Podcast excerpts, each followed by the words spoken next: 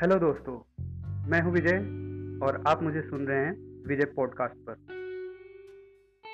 आप मेरे इस पॉडकास्ट को Anchor, Breaker, Google podcast, pocket cast, radio public, इसके अलावा स्पॉटिफाई में भी सुन सकते हैं।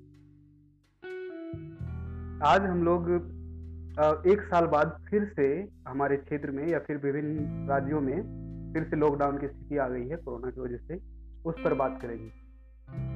इस विषय पर बात करने के लिए हमारे साथ हैं रांची में एक बहुत ही प्रतिष्ठित न्यूज़ चैनल जो कि सोशल मीडिया पर है। उसके स्टार रिपोर्टर हमारे साथ हैं। वो बताएँगे कि क्या स्थिति है आज के इस लॉकडाउन की। चलिए बात करते हैं। नमस्कार, विवेक जी। कैसे हैं? नमस्कार नमस्कार विजय। अच्छा हूँ आप बताइए कैसे हैं आप? बिल्कुल अच्छे हैं।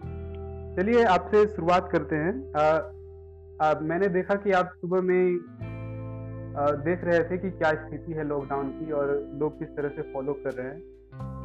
तो क्या लगता है आपको कि क्या स्थिति सुधर पाएगी इस लॉकडाउन के बाद से लगातार हो रही? जी मैं आज सुबह निकला था और मेरा निकलने का उद्देश्य यही था कि आज लॉकडाउन का पहला दिन है झारखंड में। तो राजधानी में क्या स्थितियाँ हैं वो मैं देख सकूँ। और जो मैंने पाया वो ये है कि शायद जिस उद्देश्य से ये कहा गया था कि लॉकडाउन किया जाएगा, जो कि चेन ब्रेक करना है, मुझे लगता है कि थोड़ी इसमें शायद ढिलाई है क्योंकि लोग काफ़ी संख्या में मुझे रोड पर दिखे। यहाँ तक कि जो दिहाड़ी महिलाएँ जो बैठती हैं, औरतें जो दिहाड़ी मजदूरी के लिए, लालपुर चौक पर, वो बैठी हुई थी और इस वजह से, और काफ़ी लोग, बाकी लोग भी जो है मतलब मुझे उतना स्ट्रिक्ट लॉकडाउन क्योंकि हमने लॉकडाउन देखा है चार पाँच महीनों का, और उससे जब हम कंपेयर करेंगे कि पिछले साल का लॉकडाउन जिस तरह का था, इस बार ऐसा मुझे देखने को फ़िलहाल कम से कम आज सुबह तो नहीं मिला। बाकी शायद आने वाले तीन चार दिनों में और कड़ाई बरती जाए, क्योंकि मेरे हटने के बाद, मेरे वापस आने के बाद जिला प्रशासन की टीम ने फ्लैग मार्च किया है तो शायद शाम तक स्थितियाँ बदल जाए। लेकिन सुबह के जो हालात थे नौ, दस, ग्यारह बजे के आसपास, वो बहुत अच्छे नहीं थे। लॉकडाउन की तरह लग नहीं रहा था तो ये मुझे लगता कि थोड़ा और सख्ती के साथ देखा जाना चाहिए हम लोग देख रहे हैं लगातार जो यहाँ की स्थिति है जितने भी मैं जो देख रहा हूँ जितने मैक्सिमम डॉक्टर्स है वे लोग लगातार लोगों को सलाह दे रहे हैं कि घर से ना निकले मास्क पहने लोग घर से निकल रहे हैं उसके बावजूद मास्क तक नहीं पहन रहे हैं और हम्म। शादी पार्टीज़ और ये सब भी चल रही है क्योंकि हम्म। हमारा क्षेत्र जो है एक छोटा सा शहर है गाँव जैसा है। हम्म। तो यहाँ पर लोग क्यों फॉलो नहीं कर पा रहे हैं? आपको क्या लगता है? क्योंकि आप लगातार घूमते रहे देखते रहे हम्म। चीज़ों को तो आप ही बेहतर बता सकते हैं क्या हाल देखिए एक तो जो शादी पार्टी की जो आप बात कर रहे हैं निश्चित रूप से एक साल का जो प्रभावित समय रहा है हमारा और आपका जीवन जो प्रभावित रहा है कई काम रुके हैं। और जिस समाज में हम रहते हैं आप जानते हैं विजय की शादी इस तरह की चीज़ों का इतना महत्व होता है। हम बर्थडे और बाकी पार्टियाँ तो बड़े आसानी से हम कैंसिल कर सकते हैं। शादियाँ बड़ी मुश्किल से लगती हैं और फिर वो बहुत बड़ा इवेंट होता है। तो कोई भी परिवार नहीं चाहेगा। चाहे वो मेरा ही परिवार क्यों नहीं क्यों नहीं हो, कि वो टाल टाल कर रखा जाए। तो इसलिए जो एक बार डेट फिक्स हो गया, काफ़ी खर्चे हो गए बुकिंग्स हो गई, उसके बाद शादियों को टालना मुश्किल होता है और यही वजह है कि शादियाँ हो रही हैं और सरकार ने भी आदेश दिया है कि आप शादियाँ कर सकते हैं, भले ही उसके लिए पचास लोगों की लिमिट रखी गई लेकिन जो आपका सवाल है कि क्यों नहीं लोग मान पाते हैं? देखिए, जिस तरह की प्रवृत्ति में हम रहते आए हैं, दरअसल कोई भी चीज़ आप, अगर आप चाहेंगे कि सिर्फ़ इस वजह से कि कोविड आया है तो हमारा पूरा का पूरा समाज जो है अचानक बदल जाए वो नहीं होगा। देखिए, कोविड की वजह से जो बदलाव आए हैं, वो बहुत सिविलाइज्ड तरीके से जीने को प्रेरित करते हैं कि आप मास्क पहने, जहाँ तहां न थूकें, जहाँ तहां न टच करें। लेकिन आप देखिए किस तरह की प्रवृत्ति में हम लोग जीते आए हैं।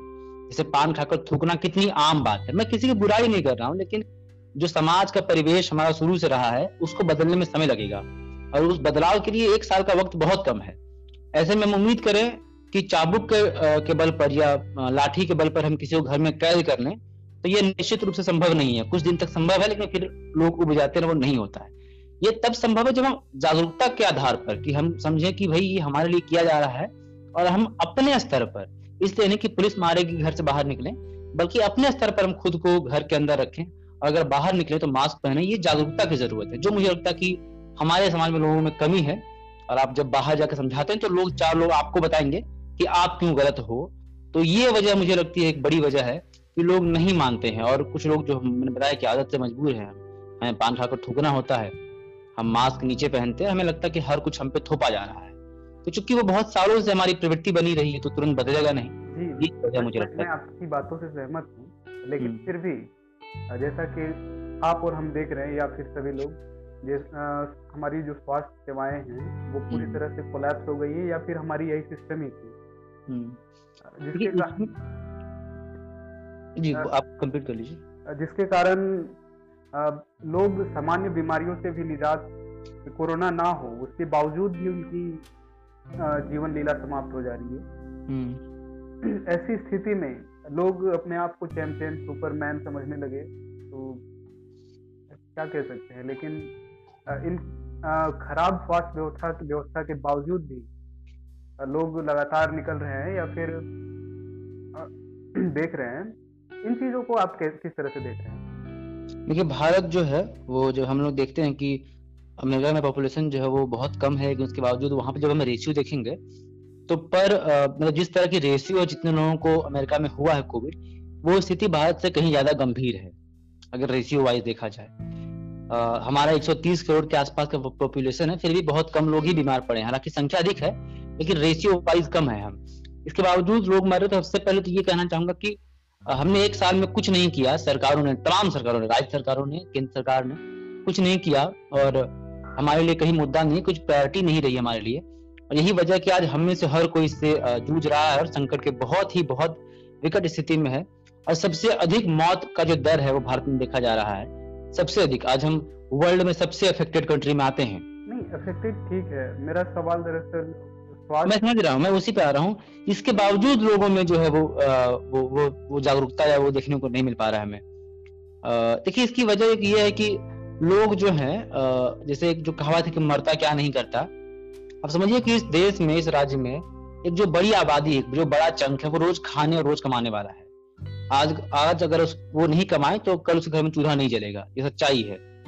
ऐसे में जिसने लॉकडाउन का दंश झेला है, जो लोग लौट कर आए हैं, उनके पास कोई विकल्प नहीं है। आज ही मैं, आज ही का मैं बताता हूँ, आज मैं जब एक महिला से लाइव वीडियो में बातचीत कर रहा था लक्ष्य को पर्सनल बात नहीं थी लाइव में हर सभी लोगों ने सुना है, उसको बीस पच्चीस हज़ार लोगों ने अभी तक देख चुका है। उसमें उस औरत ने बड़ी गंभीरता से बात हुई कि क्या करे, मेरा पति नहीं है घर पे, दो बच्चे हैं तो मजदूर नहीं तो क्या करेंगे? और अगर इस छह छह दिन, सात दिन या जितने भी दिन का भी लॉकडाउन चले, उस दौरान मेरे लिए खाने की व्यवस्था कौन कर देगा? और ये झूठ बात है कि सरकारें जो है वो हर परिवार को फ़ीड करने में सक्षम है और राशन दी जा रही है। कुछ परिवारों को मिलता है कुछ को नहीं मिलता है मैक्सिमम को नहीं मिलता, आप जानते हैं। तो ये स्थिति है, इसीलिए मजबूरी में लोग निकल रहे हैं। तो आपने एक ज़िक्र किया इस पर इस पर भी मैं जानना चाहूँगा कि क्या यहाँ पे रांची से या फिर अन्य इधर क्षेत्रों से हम्म। अगर आपके जानकारी में हो तो क्या मजदूरों का पलायन फिर से हो हुआ है या फिर हो रहा है? बिल्कुल हो रहा है। बड़ी संख्या में लोग देखिए जब शुरुआत में लोग लौटे थे फिर जो बीच में रियायतें मिली थी उस बीच लभी सभी लोग वापस सभी तो नहीं लेकिन मैक्सिमम लोग 90 percent of them went back वो चले गए थे। महाराष्ट्र गुजरात और बाकी राज्यों में। वो फिर से लौट रहे हैं और अब भीड़ लौट रही है और इस दौरान जिला प्रशासन की टीम बहुत ही असक्षम, ये रेलवे की टीम बहुत असक्षम साबित हुई है कि उन लोगों में किसी का टेस्ट ढंग से नहीं हो पा रहा है। ये गंभीर विषय है, जिसकी तरफ़ हम ध्यान नहीं दे रहे हैं। मतलब भीड़ की भीड़ उतर रही है, बिना किसी टेस्ट के, बिना किसी थर्मल स्क्रीनिंग के, किसी भी तरह के रिपोर्ट्स के, वो आप वापस अपने घर चले जा रहे हैं उसी भीड़ भड़ाके से। तो शायद सरकार सिर्फ़ इतना करे कि हम लॉकडाउन लगा दे रहे हैं। न तो उसका इम्प्लीमेंटेशन ढंग से हो पा रहा है न लॉकडाउन के दौरान जो लोग बाहर से लौट रहे हैं उनके चेक करने की व्यवस्था है न उनके आइसोलेशन उनके क्वारंटीन की व्यवस्था है। इससे कहीं बढ़िया व्यवस्था पिछले साल थी। इस बार अभी तक झारखंड में कोई भी ढंग की क्वारंटीन सेंटर नहीं बन सकी जबकि स्थितियाँ पिछले साल से कहीं अधिक बुरी हैं बदतर है। इसके बावजूद हमने हम वो भी नहीं कर पा रहे जो हमने पिछले साल ऑलरेडी हम कर चुके वो भी नहीं कर पा रहे। हम बहुत पीछे इस बार। हाँ, पिछले साल मैं कुछ मजदूरों से बात कर रहा था। जो कि अन्य राज्यों में मजदूरी के लिए गए थे हम्म। तो वे बता रहे थे कि पिछले बार जब वे लोग आए तो थानाओं में या फिर कई छोटे छोटे जो ब्लॉक जो हैं जो कहे जाते हैं गाँव के क्षेत्र हैं हम्म। जो बाहर से आ रहे थे उन लोगों के लिए अलग से क्वारंटीन बनाया गया था सबके लिए कम से कम चौदह दिन रुके थे लोग तो इस कारण मुखिया के स्तर पे चीज़ें हो रही थी। जितने सरकारी स्कूल्स थे उन लोगों में सामुदायिक भवन है होते हैं गाँव में उन जगहों पर सब जगहों पर क्वारंटीन सेंटर बनाए गए थे। जहाँ नहीं वहाँ पर टेंट वेंट और जो अस्थायी ढांचा बनाकर वहाँ पे लोगों को क्वारंटीन किया गया था। खेलगांव में हमारा जो राजधानी में जो खेलगांव है वहाँ पे किया गया था। कि इस बार वो व्यवस्थाएँ नहीं जबकि साफ़ दिख रहा है कि पिछले बार से कहीं भयावह स्थिति है। तो वही मैं कह रहा हूँ तैयारियों को लेकर जो चीज़ें लास्ट ईयर थी वो चीज़ें इस बार इस बार अभी तक वो भी नहीं कर पाए हैं। और जो बेसिक चीज़ें हैं कि भाई जो इंसान बाहर से आ रहे हैं उनको चेक किया जाए फिर घर भेजा जाए ये चीज़ें भी नहीं हो रही है। तो गंभीर आ, मसला है लेकिन लोग मजबूर हैं और कुछ लोग लाचार हैं। ये दोनों स्थितियाँ हैं और इसी वजह से लोग बाहर निकल रहे हैं। और देखिए हमारा है कि जब तक पुलिस कड़ाई ना करे हम लोग घर में नहीं बैठेंगे। तो क्या लगता है आपको कि सरकार जो है इस कोरोना वायरस को जो पिछले साल जो जिस तरह से सीरियस लिया ली थी, उस प्रकार से अब सीरियस नहीं ले रही है। मुझे लगता है सरकारें जो फंसी हुई है, विजय। देखिए जिस तरह के हालात इस वक्त देश में चल रहे हैं मतलब आप देखिए कितना बड़ा द्वंद्व है कि एक तरफ़ आज तीन लाख से अधिक कल जो है, तीन लाख चौदह हज़ार केसेज आए हैं, विजय, और ये बहुत गंभीर मसला है। पिछले बार इतना हाहाकार मचा कि हमारा जो पीक था वो नाइन्टी सेवन थाउज़ेंड कुछ था। तो एक लाख से कम केसेस इस बार हम तीन गुना अधिक केसेस देख रहे हैं। तीन लाख चौदह हज़ार केसेस आए हैं कल। और ये एक तरफ़ हो रहा है, दूसरी तरफ़ हम चुनाव करवा रहे हैं, पाँच बड़े राज्यों में। और यहाँ पे जो बाई इलेक्शन हुए हैं कहीं कहीं पंचायत के इलेक्शन हुए दुनिया भर की चीज़ें हो रही तो ऐसे में सरकार जो जिस द्वंद में फंसी हुई है, वो कुछ कह नहीं सकती और और कहने लायक है भी नहीं, सरकार जिस स्थिति में है। कि आप अपना स्टैंड क्लियर रखें कि आप क्या चाहते हैं। आप रैलियाँ और आइसोलेशन दोनों की बात एक साथ नहीं कर सकते हालाँकि प्रधानमंत्री कर रहे हैं अलग बात है लेकिन ये गले उतरती नहीं है ये बात। तो इस इस इस स्तर पर आपको सोचना पड़ेगा कि भाई सरकार क्या चाह रही है। तो यही पता गया था कि उनकी सीरियसनेस क्या है उनकी प्राथमिकताएँ क्या है। जब प्रधानमंत्री खड़े होकर भाषण दे रहे होते कहते कि मुझे जहाँ तक मेरी नज़र जा रही है वहाँ तक मुझे लोग ही लोग दिख रहे हैं और जब उनको उन, उस भीड़ से खुशी मिलती है तो वहाँ से सब कुछ साफ़ और बहुत ज़ाहिर हो जाता है कि देश में मर रहे लोगों के प्रति उनकी क्या संवेदनाएँ हैं। वो साफ़ हो जाता है। फिर उनको मेकअप करने के लिए शाम में आते हैं आठ बजे के आसपास और एक पंद्रह मिनट का स्पीच देते हैं जिसमें कुछ नहीं रहता है। कोई बात वो ढंग की नहीं करते हैं। तो ये सीरियसनेस है देश के मुखिया की इतनी भयावह महामारी के आ, के संदर्भ में और इसी का शायद प्रभाव है कि हम देख रहे हैं जो आज इस देश में हो रहा है। हमने वक्त रहते कुछ नहीं किया। हमने इस एक साल में अस्पतालों पर ध्यान नहीं दिया स्वास्थ्य सुविधाओं पर ध्यान नहीं दिया। ऑक्सीजन की कमी से लोग मर रहे हैं।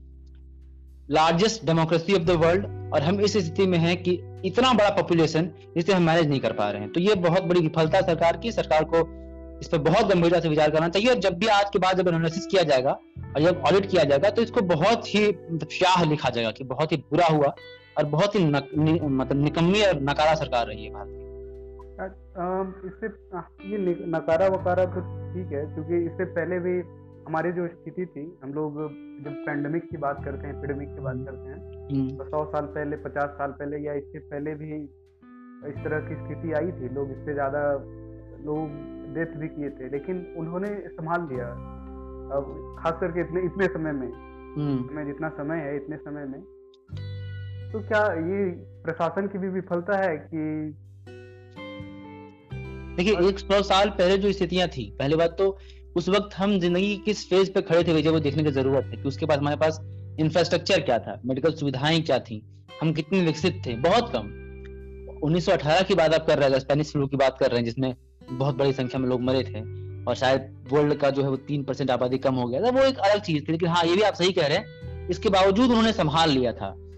लेकिन अब हमसे स्थितियाँ संभल नहीं रही इसलिए नहीं कि हमारा मेडिकल साइंस सक्षम नहीं है इसे संभालने में। मेडिकल साइंस सक्षम है, लेकिन हमारे अंदर वो इच्छा शक्ति नहीं है। और जो आप प्रशासन की बात कर रहे हैं, देखिए, प्रशासन जो मुझे लगता है कि प्रशासन जो है एग्जीक्यूटिव बॉडी ठीक है? और वो नियमों का और योजनाओं का पालन करती है स्कीम्स का पालन पालन करती है और ये ये कोशिश करती है कि जो जो भी सरकार चाह रही है उसको एग्जीक्यूट करा सके, वो एग्जीक्यूटिंग बॉडी है। लेकिन इसकी शुरुआत जो होती है, विजय, वो सरकारों से होती है, जो विभागीय मंत्री हैं झारखंड में जो मुख्यमंत्री हैं या प्रधानमंत्री हैं, वहाँ से ये चीज़ें शुरू होती हैं और उनके कंट्रोल में चीज़ें होती है। बाकी अधिकारी तो अपना काम करते हैं, और सरकार किसी की भी रहे अपना वही काम करते हैं। लेकिन वही एक इच्छा शक्ति है, झारखंड में आप बताऊँ कि बन्ना गुप्ता स्वास्थ्य मंत्री हैं उनके सामने लोगों की मौत हो रही थी, एक बहुत वायरल वीडियो हुआ जिसमें कि परिवार की एक बेटी जो है वो चिल्ला रहे थे उस पर कि आप सिर्फ़ वोट लेना आता है, आपको कुछ नहीं। यहाँ तक उनके सरकार खुद के जो विधायक हैं, इरफान अंसारी, उन्होंने बात कही है दीपिका पांडे सिंह ने और उन जो सरकार में जो मंत्री मंत्री माफ़ करिएगा जामा से विधायक सीता सोरेन जो की भाभी है हेमंत सोरेन की उन्होंने भी बात उठाई है। खुद उनके सरकार के जो नेता है वो उठा रहे हैं बात की उनसे संभल नहीं रहा संभल नहीं रहा है। तो ये असक्षमता ही है जो नहीं हो पा रहा है। आपकी प्राथमिकताओं में वो चीज़ नहीं है। और आपने एंटिसिपेट नहीं किया पहले आप समझ नहीं पाए कि इतनी बड़ी भयावता आएगी। आपके पास को अब, अब कोई विकल्प नहीं बचा है? और लोग ऑक्सीजन की कमी से एक एक चीज़ मैं क्लियर करना चाहूँगा कोरोना की वजह से डेथ हो रहा है ये कहना गलत होगा। मतलब इनका अगर इलाज होता तो उनमें से 90 परसेंट लोग बच जाते। क्योंकि हमारे पास इंफ्रास्ट्रक्चर नहीं है तो मेरा ये कहना ये है टू बी मोर स्पेसिफिक स्वास्थ्य सुविधाओं के लचर होने की वजह से लोग मर रहे हैं कोरोना की वजह से नहीं मर रहे। तो कारण ऑफकोर्स कोरोना है लेकिन जो इमीडिएट रीजन है वो ये है कि उन्हें समय पर इलाज नहीं मिल पा रहा है मुझे हम्म। क्योंकि इस पर भी एक पॉजिटिव पॉजिटिविटी हम मुझे दिखी थी क्योंकि जैसे यहाँ पे दस दिन पहले या पाँच सात एक सप्ताह पहले हम लोग जो देखे कि हम्म। लगातार यहाँ पे कई तरह की वो बात कई बार ज़ुबान पे नहीं आ पाती है कि हमारे यहाँ पे जो शमशान घाट है वहाँ पे लाशें जल रही हैं तो ये हम्म। कहना थोड़ा अजीब लगता है लेकिन हो रही थी तो इनको लेकर लगातार लोगों के बीच में सूचना फैली और लोग इतने गंभीर हो गए कि सरकार की सरकार से उन्हें कोई लेना देना ही नहीं था। वे लोग हम्म। लगातार जुड़े रहे और फिर स्वतः ही लॉकडाउन करना शुरू किया अपने अपने दुकानों को बंद करना शुरू किया। तब जाके मुख्यमंत्री जी आते हैं और कहते हैं कि नहीं हम लोग तो अब स्वास्थ्य सुरक्षा सप्ताह मनाएँगे। हम्म। एक पॉजिटिविटी तो दिखती है लोगों लोगों के सामने लोगों के बीच से। लेकिन फिर भी जो फेलियर है वो तो छुप नहीं सकता है। इसके बावजूद भी फेलियर होता है तो क्या कह सकते हैं मतलब क्या आप पूछ रहे हैं कि जो लाशें जल रही हैं नहीं जो लाशें जल रही थी उसके बाद में लोग जब लोगों के संज्ञान में आई बातें हम्म। तो लोग स्वतः ही अपने घरों के अंदर रहने लगे उसके बाद में कई जागरूक फैलाने लगे जागरूकता फैलाने लगे ये एक पॉजिटिविटी देखने को मिली थी लोगों के बीच से हम्म। जो दुकानें हैं वहाँ पर अधिक अधिकांश जो दिख रही हैं मास्क हम्म। पहन रहे हैं या फिर सैनिटाइज की कोशिश कर रहे हैं या फिर हम्म। बचने की कोशिश कर रहे हैं लेकिन जो स्थिति गाँव में है गाँव में तो ये मानकर चला जा रहा है कि अभी है ही नहीं है इस तरह की बात ये स्वीकार करना पड़ेगा कि गाँव में रिलेटिवली कम है क्योंकि तो वहाँ पे पॉपुलेशन बहुत कम है तो वो ना चाहते हुए भी एक तरह का सोशल डिस्टेंसिंग रख हुआ था दूसरा शायद ये सच है कि उनमें थोड़ा इम्यूनिटी सिस्टम जो है हम लोगों से बेटर है कम से कम शहरों से बेटर है। क्योंकि आप आंकड़ा आंकड़ा बता रहा है कि भाई आप गाँव में वो चीज़ नहीं फैल रहा। लेकिन हाँ थ्रेट है ये बात सही आप कह रहे हैं कि गाँव में भी थ्रेट है। लोग पालन नहीं कर रहे और गाँव में इसलिए नहीं हो रहा क्योंकि वहाँ प्रशासन बहुत ज़्यादा मुस्तैद नहीं है। जितनी मुस्तैदी हमें राजधानी में देखने को मिलती है उससे थोड़ा कम उपराजधानियों में देखने को मिलती है और उससे बहुत कम गाँव में देखने को मिलती है। ये एक सिस्टम है। इसमें मेरा बात ये था हम्म। कि जो भी मजदूर आते जाते आपको दिखेंगे हम्म। वो आपको टाउन के नहीं मिलेंगे शहर के नहीं मिलेंगे वो गाँव से ही रहते हैं हम्म। तो उनकी स्थिति क्या होगी या क्या हो सकती है जब फिर से अगर वे गाँव में पहुँचते हैं तो देखिए इसका जवाब तो आपको पिछले साल मिल गया होगा विजय पिछले साल भी जितने मजदूर आठ लाख से अधिक मजदूर मतलब दस बारह लाख के आसपास मजदूर जो झारखंड लौटे थे अब वो सभी गाँव के ही थे लेकिन फिर भी गाँव तक कोरोना का प्रकोप कहाँ बहुत ज़्यादा बढ़ गया मुझे लगता है कि मुश्किल से कुछ केसेस आए होंगे। मेरे गाँव में तो एक भी केस नहीं आया। कुछ और गाँव है वहाँ भी केसेस बहुत कम देखने को मिले। तो इस, इसके इन सब के बावजूद कि बहुत लोग लौटे थे फिर भी गाँवों तक कोरोना का प्रभाव बहुत ज़्यादा देखने को मिला हो यह सच्चाई नहीं है। आज भी सबसे अधिक केसेस रांची में आ रहे हैं जो भी शहरी इलाके हैं रांची धनबाद जमशेदपुर ये वो क्षेत्र है जहाँ सबसे अधिक केसेस आ रहे हैं। तो क्या आपको ये स्थिति नहीं लगती है? जैसे कि जो विकसित देश है वो हम्म। अपने टेस्टिंग के वजह से सबसे ज़्यादा अधिक कोरोना के आंकड़े हैं या तो फिर यहाँ पे जो शहरों की बात हम लोग कर रहे हैं हमारे देश में नहीं लेकिन टेस्टिंग की स्थिति बढ़िया है या टेस्टिंग या आप बिल्कुल सही कह रहे हैं कि शायद गाँव में टेस्टिंग कम हो रही है ना लेकिन लेकिन क्या लगता है कि मौत तो छुप नहीं सकती विजय अगर हम्म। कोरोना की वजह से मौत हो भी रही है वो छुप नहीं सकती है अगर आप ये मान लिया जाए अगर आप सैंपल लें कि एक गाँव में बिल्कुल टेस्टिंग नहीं हो रहा है कि वहाँ पे कोरोना पॉजिटिव लोग हैं तो में जो मौतें हो रही हो वो तो छुपेंगी नहीं लेकिन ऐसा नहीं देखने को मिला। गाँव में बहुत अधिक मौतें हुई हो, ये भी तो देखने को नहीं मिल रहा है। आप आंकड़े टेस्टिंग के थ्रू आप पॉजिटिविटी के आंकड़े छुपा सकते हैं, लेकिन मौत तो छुपेगा नहीं। वहाँ भी जर्नलिस्ट लोकल जर्नलिस्ट बहुत बड़े स्तर पर हैं और, जो बाकी लोग हैं, ऐसा नहीं है कि आज के जमाने में किसी कोरोना की वजह से डेथ हुई है और वो छुप जाए। ऐसा नहीं है। फिर भी गाँव में मौत कम देखने को मिली। मुझे लगता है कि गाँव में वाकई नहीं कि गाँव में उस तरह चीज़ें नहीं हो रही हैं। और शायद वहाँ तक नहीं पहुँच पा रहा क्योंकि बहुत स्पार्स पॉपुलेशन है वहाँ पे। वो डेंस नहीं है। इस वजह से शायद गाँव मुझे लगता है कि इस वजह से गाँव में तो फिर अंत में आप हमारे लिसनर को क्या कहना चाहेंगे इस कोरोना से बचाव के लिए? जी मैं यही कहना चाहूँगा कि देखिए इस वक्त मतलब एक अच्छे टीम के नाते टीम के हर मेंबर का ये कर्तव्य बनता है कि टीम लीडर की बात मानी जाए। आप अगर एक टीम में दस लोग खुद को टीम लीडर घोषित कर दे तो वह टीम नहीं चल पाएगा। भले ही आपको आपका टीम लीडर अच्छा नहीं लग रहा हो लेकिन फ़िलहाल चूँकि उसको जिम्मेवारी मिली है और आपने उसे टीम लीडर चुना है तो उसके कही गई बातों का अनुसरण करना चाहिए। ये डिसिप्लिन आपके टीम को आपकी टीम के लिए बेहतर होगा। इसी तरह से आप सरकार के आ, स्टेप्स के साथ हो या उसके खिलाफ हो वो अलग बात है। आपको सरकार का तरीका तौर तरीका अच्छा लग रहा है यानी वो भी अलग बात है। आपका विरोध भी जायज़ है। इसके बावजूद फ़िलहाल सरकार जो आपसे उम्मीद कर रही वो हमें ज़रूर करना चाहिए। वो यही है कि हम घर से निकलें तो मास्क ज़रूर पहने और निकले ही क्यों अगर काम ना हो तो? ना निकले। लॉकडाउन है, वो देखें सरकार के उद्देश्य जो है, उस पर थोड़ा हम सपोर्ट कर सकें तो बेहतर होगा। और थोड़ा लोगों को जागरूक करने की ज़रूरत है अब जहाँ भी हो, वहाँ लोगों को जागरूक कर सके तो ये एक बेहतर विकल्प होगा और हम शायद बहुत जल्दी ही इससे उबर पाएँगे और सब लोग मिलकर उबर पाएँगे। आप हमारे मेहमान बनने के लिए आपको बहुत बहुत धन्यवाद शुक्रिया। धन्यवाद विजय।